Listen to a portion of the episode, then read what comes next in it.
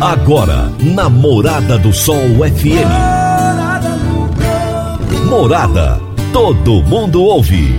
Todo mundo gosta. Oferecimento. Ambientec Controle de Pragas. A melhor resposta no controle de roedores e carunchos. Conquista Supermercados. Apoiando o agronegócio. Forte Aviação Agrícola. Qualidade de verdade. Cicobi Empresarial. Há 13 anos ao lado do cooperado. Rocha Imóveis. Há mais de 20 anos responsável pelos mais relevantes loteamentos de Rio Verde. Divino Ronaldo. A voz do campo. Boa tarde, meu povo do agro. Boa tarde, ouvintes do Morada no Campo, seu programa diário para falarmos do agronegócio de um jeito fácil, simples e bem descomplicado, meu povo.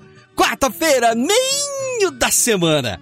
Chegamos ao meio da semana, dia 24 de março de 2021. E nós estamos no ar no oferecimento de Ambientec Controle de Pragas, Forte Aviação Agrícola, Conquista Supermercados, Cicobi Empresarial, Rocha Imóveis, Consub Agropecuária e Park Education. Hoje eu vou ter o prazer de entrevistar o Ivan Bruselli. O Ivan é um produtor rural muito conhecido, muito respeitado. Ele também é engenheiro agrônomo e nós iremos falar a respeito dos desafios enfrentados na colheita da soja e no plantio do milho segunda safra. Será daqui a pouquinho. Vamos agora às notícias agrícolas. Se tem notícia, você fica sabendo no Morada no Campo. Morada FM. Acontece hoje às 19 horas a webinar Sucessão Familiar. O evento será online e gratuito. O tema abordado será Caminhos e Legados Enfrentados pelas Três Gerações do Grupo Jacto. O palestrante será Jorge Nishimura, empresário do Grupo Jacto, relatando a trajetória de sucesso dos irmãos Nishimura na construção de uma empresa familiar forte. Durante o webinar, serão feitos dois sorteios imperdíveis para as pessoas presentes ao evento. Cinco participantes serão contemplados com uma consultoria exclusiva com os consultores Mauro Rosales e Vanessa Nap, que são especialistas em gerenciamento de riscos da sucessão. Além disso, também serão sorteados exemplares do livro Caminhos e Legados. Não percam, será hoje às 19 horas. As vagas são gratuitas e limitadas.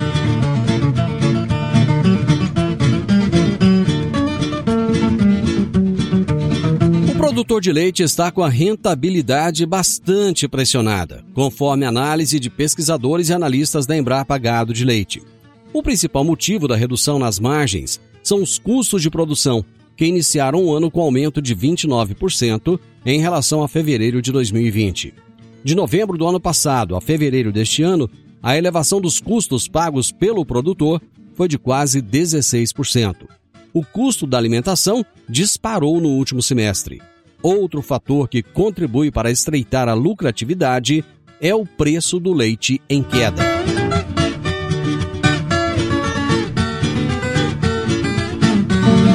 Mais do que nunca, a saúde da população e a economia do nosso país dependem daquilo que sai do campo. Entre os desafios de quem planta, cria, produz e exporta, está o desafio de conciliar essas atividades.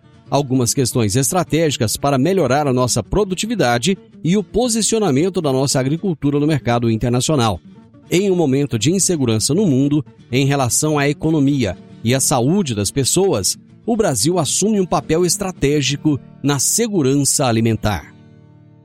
Para mais informações do agronegócio, acesse www.portalplantar.com.br. Praticamente todas as empresas do agronegócio operam internacionalmente. O momento é agora. Ser bilíngue é encontrar oportunidades em todo lugar. Você está preparado para a revolução do mercado de trabalho? A Park Education é o seu caminho que irá te preparar para abraçar essas oportunidades. Cursos de inglês para crianças a partir dos 5 anos de idade e também para jovens e adultos. Park Education, matrículas abertas em novo endereço, na Rua Costa Gomes, número 1726, ao lado da lotérica.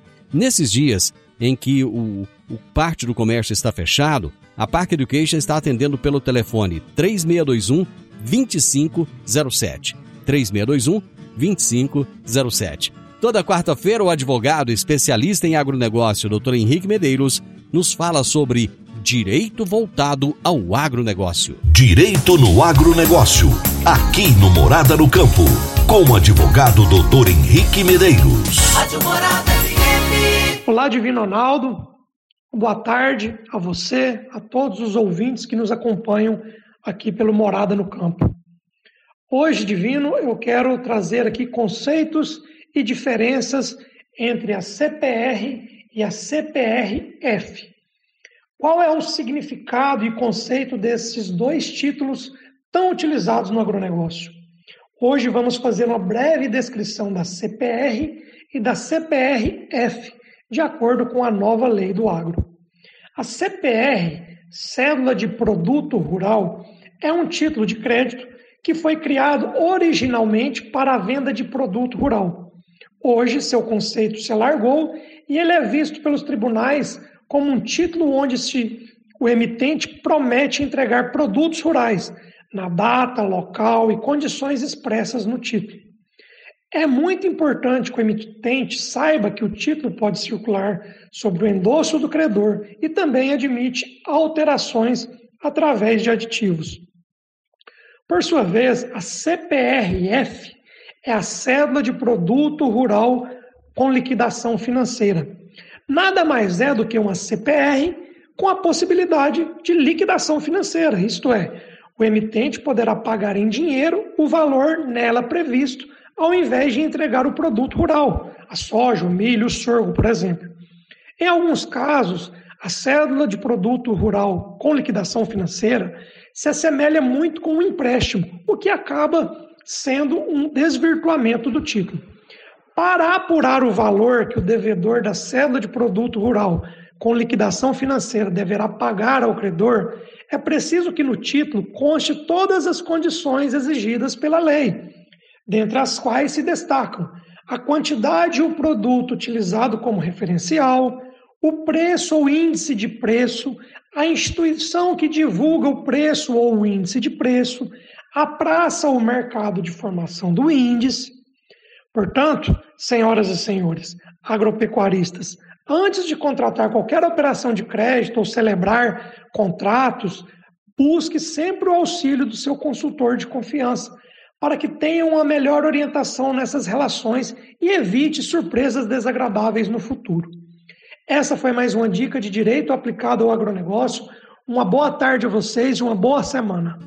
Grande abraço, doutor Henrique. Até a próxima quarta-feira. Dicas para você aplicar bem o seu dinheiro. O Cicobi Empresarial oferece as modalidades de aplicação em RDC, Recibo de Depósito Cooperativo, LCA, Letra de Crédito do Agronegócio, LCI, Letra de Crédito Imobiliário e também a poupança. Ajude o seu dinheiro a crescer, aplicando no Cicobi Empresarial.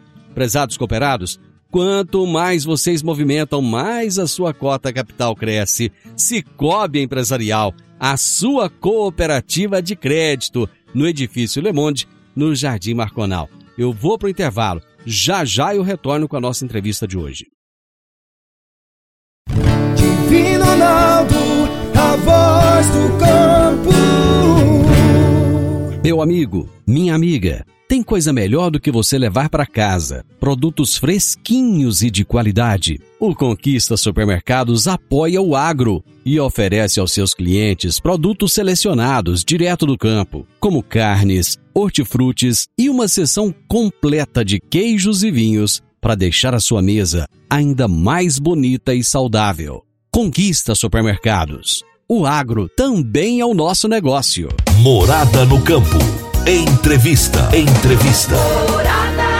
Hoje eu vou entrevistar Ivan Bruselli, produtor rural e engenheiro agrônomo. E o tema da nossa entrevista será a colheita da soja e o plantio do milho segunda safra.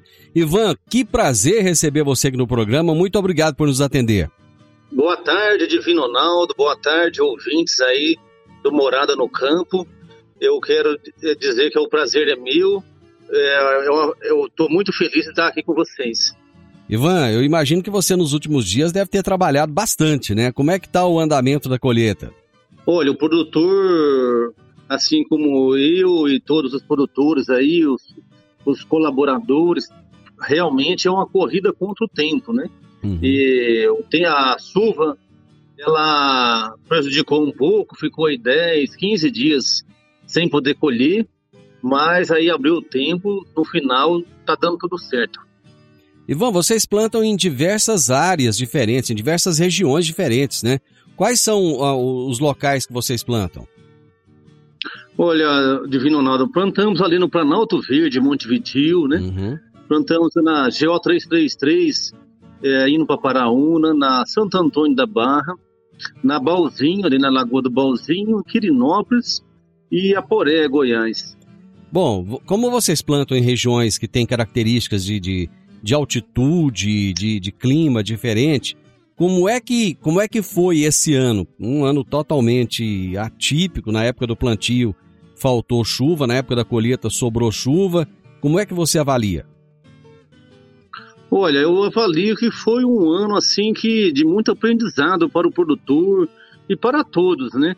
Ah, nós começamos o ano estava é, colhendo bem, assim, não estava chovendo, fazendo sol, não estava atrapalhando a colheita. De repente a colheita invernou, que é muitos anos a gente não via esse inverno, né? De ficar assim uma semana, dez dias, ficou até lugares 15 dias aí chovendo sem parar. E já houve um atraso grande, no, tanto no, na colheita como no plantio do milho safrinha, né? A colheita de soja vocês já terminaram ou não? A colheita nós temos a última área que colhemos é em Quirinópolis. Agora temos a colheita ainda em Aporé ainda. Lá como é, deu quando plantou lá deu um grande veranico, aí teve que fazer um replante. A soja vai ter, vai colher ainda, vai colher uma parte agora que está seca e a outra parte vai colher daqui a uns 30 dias. Essa área de Aporé é o primeiro ano que vocês plantam nela? É o primeiro ano. São áreas que eu falo áreas de fronteira, né? As últimas. O pessoal foi muito divinonado para é, Maranhão, Mato Grosso, né? Tocantins. Esqueceu um pouco de Goiás, né? E uhum. Goiás é muito rico, tem muita área ainda boa que dá para plantar, só que agora que estão descobrindo essas áreas, igual é, Aporé, Montes Claros, né?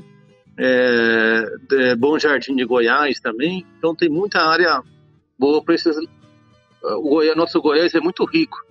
Ô, Ivan, e nessas áreas que você chama de fronteira, os preços da terra ainda são compatíveis? Porque muita gente vai embora para o Maranhão, para o Piauí, para o Pará, justamente para buscar terra mais barata. Essas terras que vocês adquiriram aqui em Goiás, o preço delas ainda tá bom? Essas áreas é, é, é, áreas realmente mais barata, né? Só que acontece agora com essa soja, o preço da soja subindo, geralmente a, a área vai. É tanto saco de soja, né? Como uhum. a soja subindo, acaba subindo um pouco a área também, mas ainda compensa a pessoa ir para regiões igual é, Montes Claros, né? É, Aporé, Bom Jardim de Goiás. Eu tenho um tio lá que está lá em Bom Jardim de Goiás, né? Tá, tá indo bem também. E é, para quem não quer sair do estado. A gente uhum. gosta do estado de Goiás, viu? Uhum. Na realidade, você, a origem de vocês é interior de São Paulo, né? A origem nossa é interior de São Paulo. Nasci em Mojimirim, São Paulo, e vim com três anos e meio de idade para cá. Minha esposa já é aqui de Anápolis, né? Meus filhos já nasceram aqui em Rio Verde. A minha, tem uma irmã, a Rosana, nasceu aqui em Rio Verde. E já, todo mundo já praticamente é de Rio Verde agora, o pessoal mais novo. Vocês trabalham, é um grupo familiar. Você trabalha você, seu pai, seus irmãos juntos? É um grupo familiar, é o JR Bruxelli, que é José Roberto Bruxelli. E meu pai é uma pessoa está muito à frente do tempo.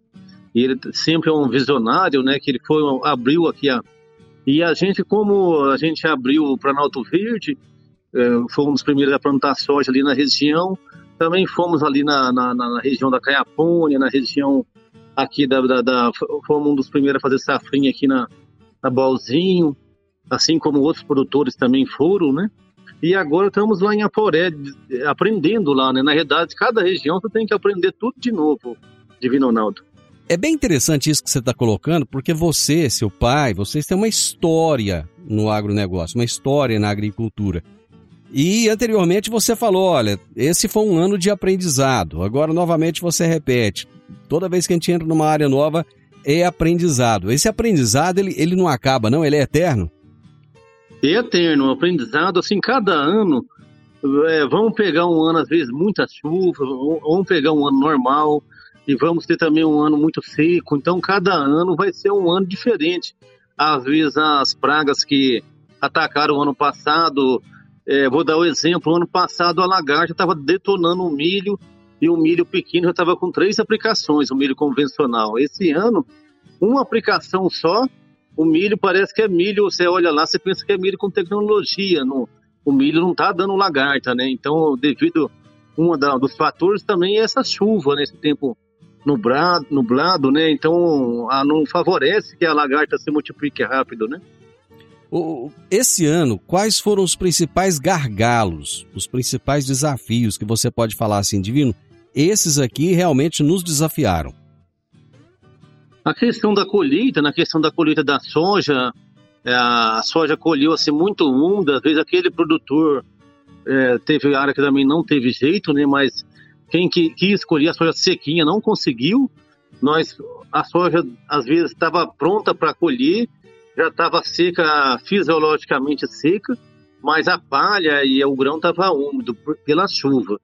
Então a soja ali, se ela estava na realidade com 30 de umidade, 28, né? Temos que agradecer aí até a Comigo, né, que receberam a, essa soja, porque é, a gente tem armazém também no Planalto Verde, sabe a dificuldade que é receber uma soja úmida. E o que, que, que acontece? Ah, muitos produtores têm armazém, levou a soja seca para o armazém dele e mandou a soja úmida lá para comigo. Deu uma, realmente deu uma grande fila no certo momento, mas é coisa inevitável. E temos que agradecer aí, porque a, as outras empresas não investem em armazém, não investiram em armazém, e somente a Comigo está todo ano expandido, né? Inclusive lá em em Serra Nova tem um, um mega armazém lá que vai ficar pronto em julho. Você chegou a ter muito problema com, com caminhão na fila? Cheguei a ter problema com caminhão na fila, igual o caminhão às vezes ia ficar 24 horas na fila, teve algumas horas ficou 35 horas na fila ou, ou até mais em alguns momentos. Mas aí que eu tive que usar, eu tive que usar a ferramenta do silo bolsa.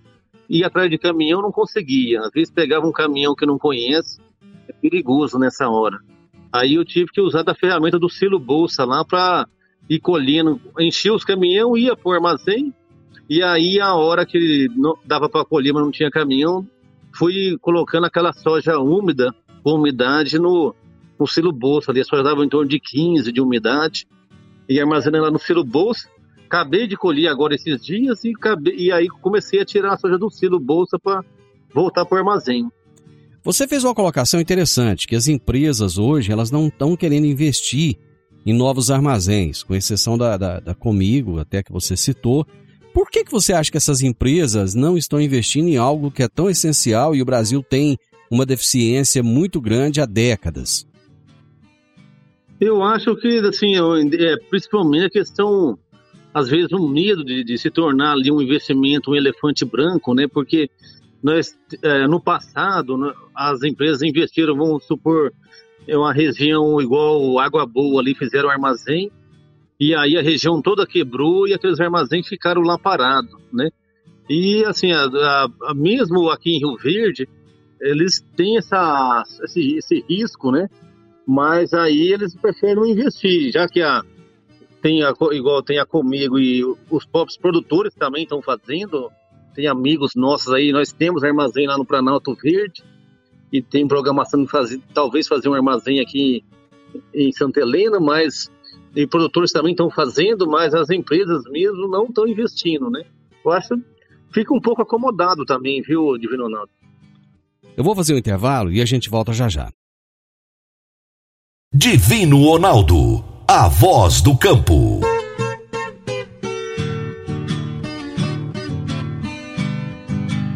Agricultor, quanto a sua lavoura poderia produzir mais, mesmo enfrentando períodos de seca durante a safra? Eu estou falando do uso de gesso agrícola, que nutre as plantas, corrige o perfil do solo, garante o melhor aproveitamento da água e nutrientes. Sua aplicação é prática e versátil. E o melhor, com excelente custo-benefício. Utilize gesso agrícola da Consub Agropecuária e tenha mais segurança na sua safra. Entre em contato com a Consub pelo telefone 34 33 34 7800 ou procure um de nossos representantes. Eu disse Consub Agropecuária. Morada no campo. Entrevista. Entrevista. Hoje eu estou conversando com Ivan Bruselli, produtor rural e engenheiro agrônomo. Estamos falando dos desafios dessa, dessa safra 2020-21, a colheita da soja, o plantio do milho segunda safra e os desafios que, que, que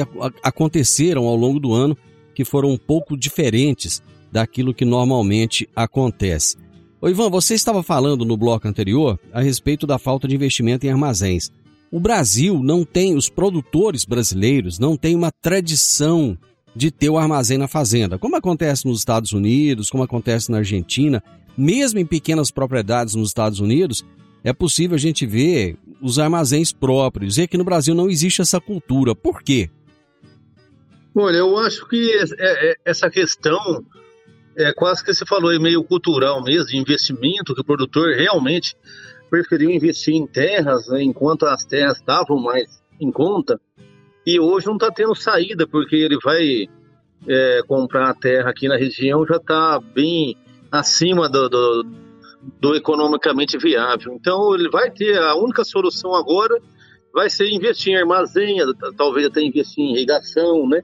Vai começar, está mudando essa cultura aí. Você pode ver muito armazém novo que está sendo construído agora. E o, o Divino Ronaldo, uma questão também que nós enfrentamos é a questão do atraso da colheita da, do plantio da soja, atrasou, no caso dessa soja, em 20 dias a colheita dela, e a chuva já atrasou mais uns 10 dias a 15 dias. Então esse milho, que era para ser plantado em fevereiro, o milho está sendo plantado em março. Inclusive, amanhã que eu estou terminando o meu plantio de milho, que na realidade o milho era para ser proibido plantar depois do dia 10 de março, sabe? Que o milho correto é plantar em fevereiro. Pois é, esse atraso, ele vai acarretar em que lá na frente, na colheita? Então, o, o, o ouvinte ele está escutando, todo mundo, a dona de casa, o produtor, todo mundo entende que o milho, para nascer até soltar o pendão, demora 60 dias, e para soltar o pendão até o grão vão 30 dias. Tem até o ditado, do pendão ao grão, 30 vão. Hum. Então, para ele precisa de água, né, de chuva. Então, se o milho é plantado dia 10 de fevereiro, ele vai pendoar dia 10 de abril, praticamente nas últimas chuvas, né? Uhum. Ele vai pendoar com chuva ainda e vai pegar uma chuva lá no, no, no, no comecinho de maio, está previsto também um pouco de chuva. Agora, se esse milho é plantado dia 10 de março, ele vai pendoar dia 10 de maio. A chance dele pendoar sem chuva e, e granar sem chuva é muito grande. Então o milho teria um potencial de fevereiro ali de produzir 130, 140 por hectare, ele vai ter potencial produtivo de 80 sacos por hectare, 90, né? Ou um pouco mais, um pouco menos, dependendo da chuva. Na última safra, qual que foi a média de colheita de milho de vocês? Na última safra, a média foi em torno de 140 sacos por hectare. Foi uma safra uma das melhores safrinhas de todos os tempos, a última safra. Agora a gente está prevendo aí uma média de, de 100 sacos por hectare, mas é, mesmo assim é, estamos receosos aí de não atingir esses 100 sacos, né? Que devido metade do nosso milho foi plantado em março. Os preços, eles estão ajudando a, a recuperar um pouco dessa quebra que vocês vão ter? É, os preços, no caso da soja, às vezes o, produto, o pessoal fica, ah, o produtor está ganhando muito dinheiro. Mas, na realidade, 50% da safra, nós vendemos 50% e todo mundo, a média de Goiás é 50% da safra vendida em torno de 90, entre 90 e 100 reais. E a questão da, da, do que sobrou aí foi vendido a 150 ou até 160. É, o que, que ocorreu? O adubo, que era 2 mil a tonelada, foi para 4 mil. A máquina que era 1 milhão foi para 2 milhões e 300. Então tudo subiu, acabou é, acompanhando também essa alta da soja, né? E o produtor talvez ele vai ter uma eh, tomar cuidado com os custos para ele não extrapolar, né? Pois é, mas é, você acha que agora, é, aliás, até muita gente já vendeu aquilo que, que, que vai produzir lá na frente, né? O produtor ele vai ter um pouco mais de cautela ao travar os preços ou não? Você acha que não tem como, tem que travar, viu que está ganhando, tem que travar e pronto? Pô, tem um grande consultor, o Enio, que para mim é um dos melhores do país, ele sempre fala que você não tem que fazer em partes, né? Não pode fazer tudo de uma vez. Eu concordo com ele, aí sempre vai ter que, cada caso vai ter que estudar e vai ter que adequar para cada, cada produtor, não vai, uma fórmula não vai servir para todos, né? Então sempre o produtor acaba vendendo ali uns 30% para travar o, o, o custo dele, o que, ele tem, o, o, que ele tem que pagar, e vendendo outra parte depois, e no final fica mais outra parte. Então ele não, não faz uma coisa só, geralmente, né? Tem um selo bolso aí também que vem para ajudar, né? Para guardar uma parte aí do milho safrinha é muito bom.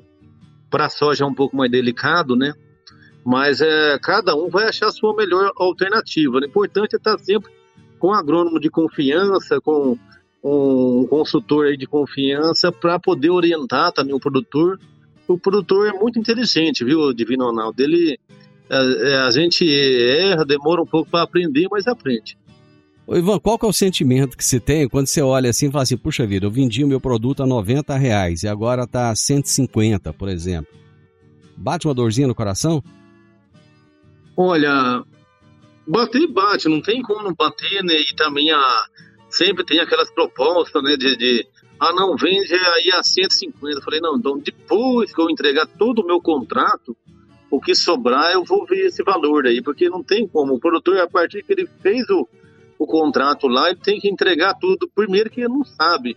Ele nunca faz o contrato da área, de, de toda a área de 100%, graças a Deus, né? Uhum. Ele sempre faz a, geralmente faz a metade, que ele fica com medo de dar uma frustração de safra. Né? Então, depois que entrega, aí sim que ele vai comercializar no, no, nos preços melhores. Geralmente, o produtor, igual nós, a, a, nós deixamos a maior parte na Comigo, que também é uma, é uma empresa de. É, não, não sei, poucos lembram do caso da Reseg que teve aqui, uhum. que o produtor armazenou e ficou sem a soja no final. Uhum. Esse ano, é, é, tem um caso interessante, surgiu aí algum burburinho tal, algumas pessoas falando de produtores que, que não queriam, às vezes, honrar os contratos porque venderam a soja muito barato. Qual é a sua opinião a respeito disso, Ivan? Olha, eu acho assim, que cada mil produtor vai ter um que às vezes vai pensar nisso, mas a maioria dos produtores, tudo a partir que ele faz o contrato, aí que ele não dorme mesmo, que ele já fica pensando de não, às vezes não dá nem aquela soja dele cumprir o contrato. Ele não tem outra maneira, viu, Divino Ronaldo, porque a pessoa tem que cumprir o contrato, que ele na hora de fazer, ninguém obrigou ele a fazer. E aí ele também fica queimado pro resto da vida também no, no mercado aí, se ele não cumprir, mesmo que ele pagar uma multa e tal, ele acaba é, honrando os contratos aí. Essa empresa também, ela tem que ver o lado do produtor, às vezes facilitar a questão do desconto, da entrega, né? É, por exemplo, eu tinha contrato, foi um dos motivos que recebi essa soja onda aí com 29, com 30. Uhum. Essa produtora que não tinha contrato, muitas vezes a empresa falava, ó, oh, infelizmente não, não, podemos receber essa soja sua úmida aí, né? Porque não tem espaço aqui no, no armazém, né? Uhum. Ou seja, no caso de, no caso de quebra, por exemplo, é, da safra, da produtividade, você acha que o diálogo é o melhor caminho, então? É, sempre vai ter que ter esse é, tudo é, é, é, acordado e tudo a gente tem que falar antes, não pode deixar para chegar na hora e, e querer resolver as coisas, né? Então, tem esse motivo de força maior aí também ocorre, às vezes, dá uma frustração de safra na área, uma, uma chuva de pedra, um, um veranico. Teve áreas aí que pegou seca muito prolongada, não produziu, às vezes ocorreu também em algumas áreas, mas na média geral os produtores é, conseguiram honrar seus contratos e, e agora estão na, na luta aí para comprar o, o adubo, né, que dobrou o preço, né, Divino Ronaldo. Acertou quem comprou antecipado, né? Perfeito. Eu vou fazer mais um intervalo. Já já nós voltamos. Ronaldo, a voz do campo.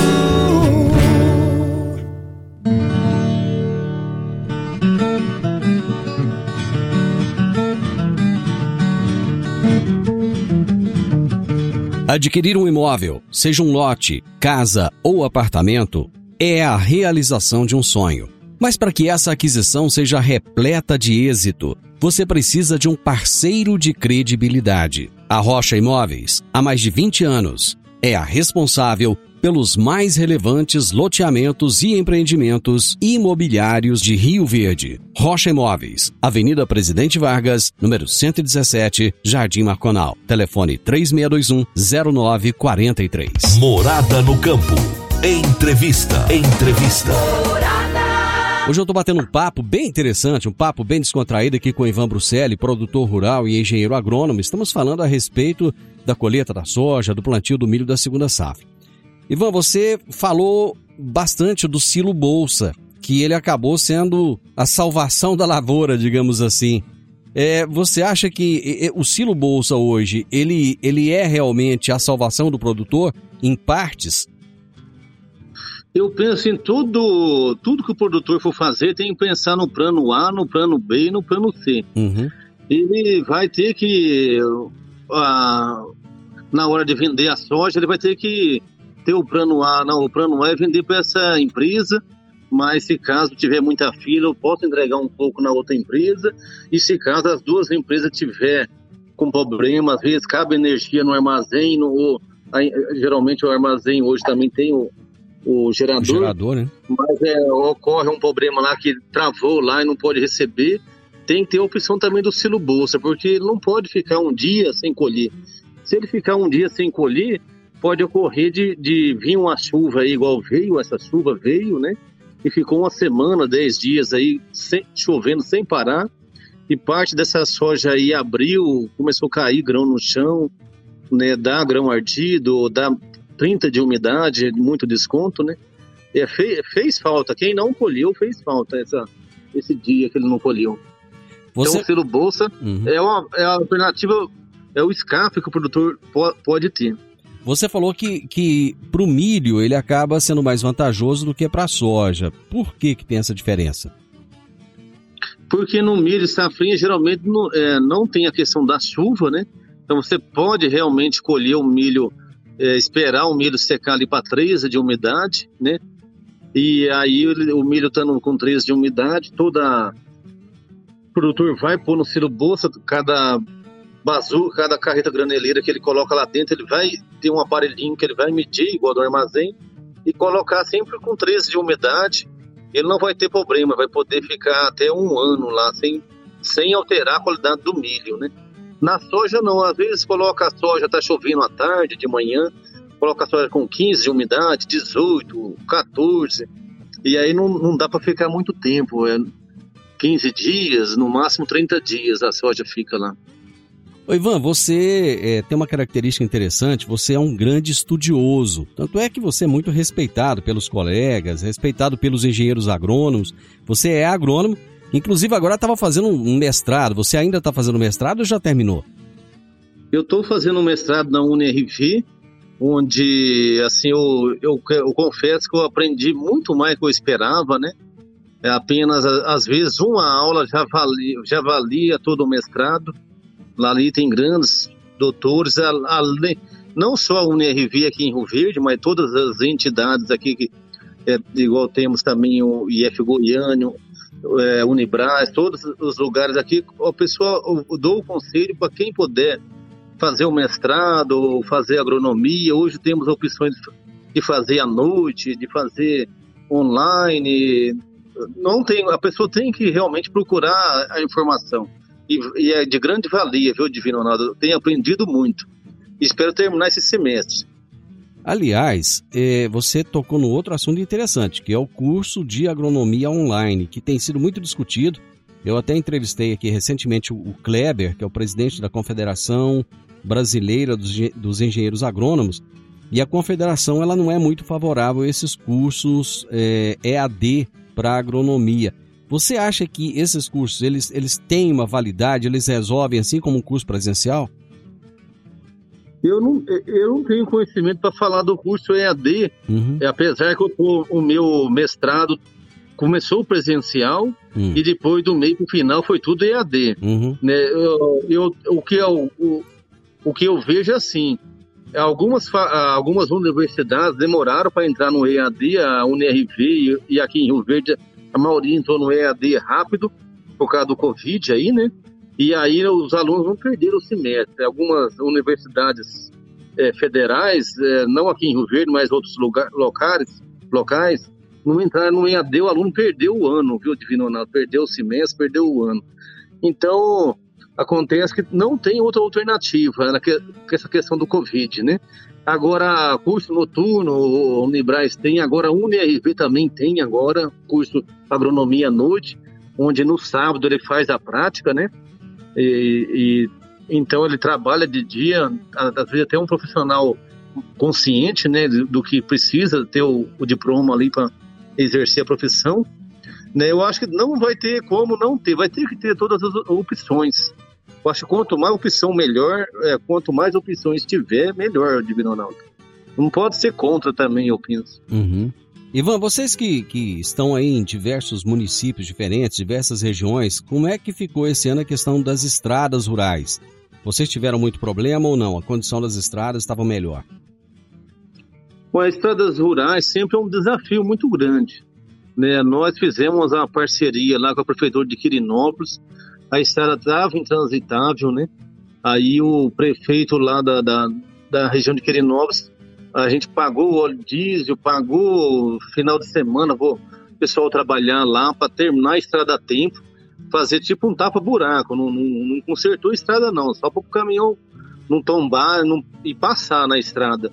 Né? Graças a Deus a gente até, tem até um, um senhor da venda lá, chama Zé do Bonde, ele fala assim, ó, eu sei quando não vai chover aqui, quando chega as colheitadeiras aqui do, do, do, seu Brussélia, para de chover, e aí quando ele acaba de, chover, acaba de colher, começa a chover.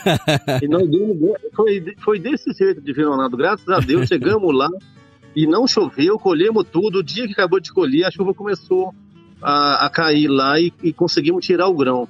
Mas qual que é o plano B nosso? É. O plano B, se caso não der para der para colher, mas não der para transportar no momento, é colocar no silo bolso, esperar aquela chuva passar, às vezes uma semana, dez dias, uhum. e aí tirar a soja. Porque lá na, nessa, nessa, nesse lugar, quem conhece lá sabe, o Salgado, lá em Quirinópolis. Uhum. Nessa região lá, se chover, nem um trator, nem um cavalo não anda lá.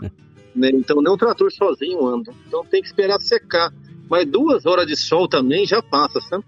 Uhum. Então nós demos sorte, graças a Deus, lá tiramos tudo, a soja de lá, mas é um desafio muito grande de Vilana. Todo, todo ano é aquela tensão, sabe? Uhum. É, então o produtor que realmente tem soja em, em lugar que a estrada é longe, a primeira coisa que ele tem que levar para lá é o silo bolsa, para não ter que perder a lavoura. Nós enfrentamos uma vez em Caiapônia, nunca enfrentamos situação dessa, hum. onde a estrada interditou que não deu para passar nada, nada, nada. Nós estávamos hum. com a soja pronta, seca para colher, e naquela época nós não tinha conhecimento de, de, que poderia guardar essa soja em selo bolsa ainda, não tinha na região, né? E aí quase que a gente perdeu a, a soja devido à estrada, né? É interessante, realmente está aí uma dica interessante para o pessoal que está nos ouvindo.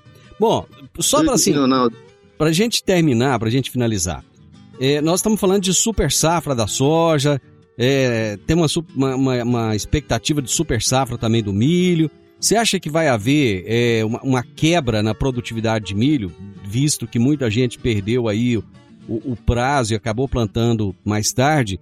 E essa super safra de soja vai acontecer, do seu ponto de vista? Olha, no meu ponto de vista, da soja, é, não vai ter aquela super safra estimada, porque o produtor estava esperando aí colher 65, 70 por hectare, e com esses altos descontos que teve aí, soja com 30 de umidade, 28 de umidade, é, descontava ali às vezes 15 mil quilos numa carreta, né? Hum. Então a produtividade caiu ali para 52, 55, né? Uhum. É, variou, variou muito, teve, teve muita variação de, de talhão e de fazenda, né? Ficando ali nesse, em torno de 52 a 55. E então aí já dá uma quebra considerável na soja. E a questão do milho safrinha, como metade do milho é, nosso ficou em março e, e, na região toda de Rio Verde, 40% do milho está em março também plantado. Isso na região toda de Goiás, 40% do milho está plantado em março. Esse milho que teria potencial de 120, 130 sacos por hectare, e ele vai produzir ali 80, né, 70, tem lugar que vai dar 90, 100 sacos, mas é difícil de passar disso. A não ser que pode acontecer um milagre, né? Cada uhum. 10 anos, em 97 choveu, é, choveu abril, maio e junho, em 97. Foi um ano de super safrinha, né? Cada 10 anos acontece um ano desse. Eu, eu tô é, rezando aí para ser esse ano, Divino Ronaldo. Ivan, muito obrigado pela sua participação. É, eu sei da correria que você está aí, você conseguiu tirar um tempinho para nos atender. Muito obrigado, sucesso para você e eu espero que vocês tenham muito bons resultados. Obrigado a você, Divino Ronaldo, obrigado aos ouvintes da Morada no Campo. Eu quero dizer assim que é, o produtor mantenha o pé no chão, mantenha firme e vai dar tudo certo. Se Deus quiser, vai chover bem e nós vamos produzir bem. Hoje eu entrevistei Ivan Bruselli, produtor rural e engenheiro agrônomo, e o tema da nossa entrevista foi colheita da soja e plantio do milho segunda safra. Final do Morado no Campo, eu espero que vocês tenham gostado. Amanhã, com a graça de Deus, eu estarei novamente com vocês a partir do meio-dia aqui na Morada FM. Na sequência, tenho Sintonia Morada com muita música e boa companhia na sua tarde. Fiquem com Deus e até amanhã. Tchau, tchau. A edição de hoje do programa Morada no Campo estará disponível em instantes em formato de podcast no Spotify, no Deezer, no TuneIn, no Mixcloud, no Castbox e nos aplicativos podcasts da Apple e Google Podcasts. Ouça e siga a Morada na sua plataforma favorita. Você ouviu pela Morada do Sol FM. Morada. Todo mundo ouve todo mundo gosta. Oferecimento: Ambientec Controle de Pragas. A melhor resposta no controle de roedores e carunchos. Conquista Supermercados, apoiando o agronegócio. Forte Aviação Agrícola. Qualidade de verdade. Cicobi Empresarial. Há 13 anos ao lado do cooperado. Rocha Imóveis. Há mais de 20 anos responsável pelos mais relevantes loteamentos de Rio Verde.